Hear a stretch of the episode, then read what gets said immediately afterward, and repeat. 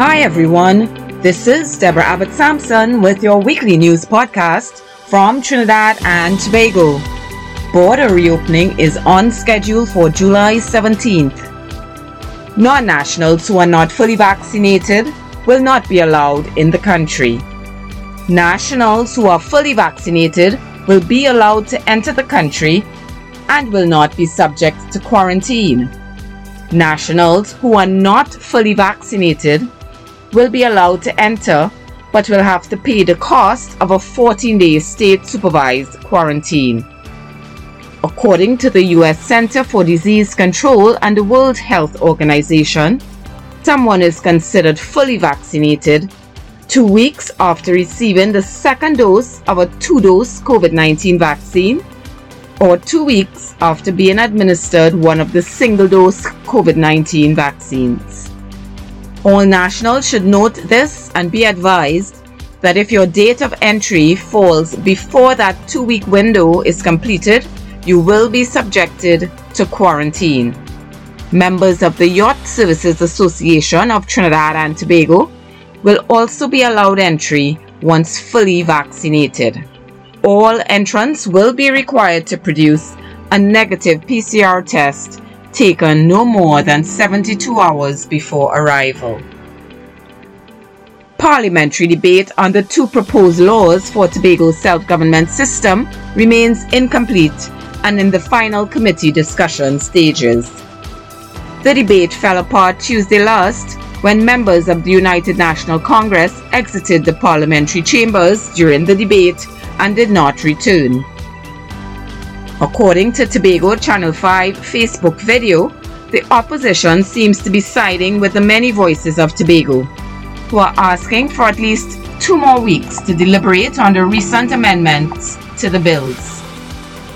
Parliament is expected to go on recess on July 9th, and Prime Minister Dr. Keith Rowley said that the bill will return in September when Parliament reconvenes.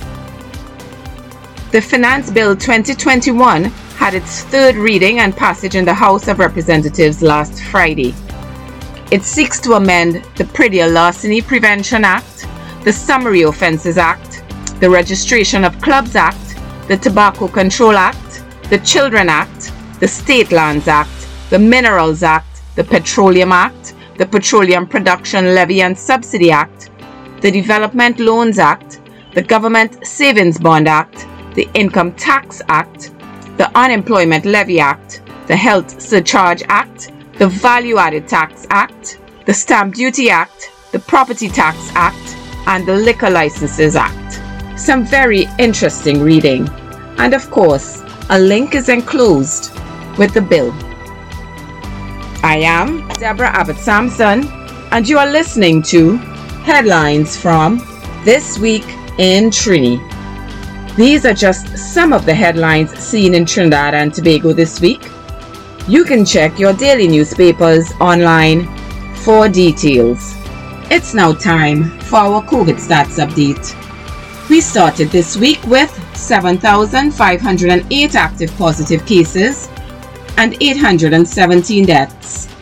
As at Sunday, July 4th, we had 6,533 active positive cases and 892 deaths. For the last week, we have had a daily average of 175 cases, down from a daily average of 225 cases in the previous week.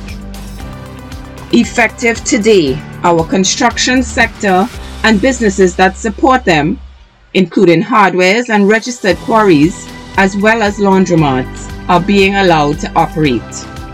Hardwares from 8 a.m. to 5 p.m Construction sector Monday through Sunday from 5 a.m. to 5 p.m.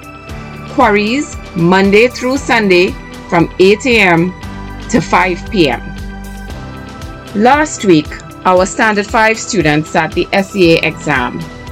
According to our Education Minister, students are expected to be placed in respective schools and classes by mid October. It's now time for relaxation, games, and family time. Go ahead and enjoy. So that's all for this week, and I thank you so much for listening to Headlines from This Week in Trini. Please leave us a review at www.thisweekintriniproduction.com or via your favorite listening platform. And please share the podcast with friends and family members. To all my listeners, please continue to be safe and, of course, have a beautiful week.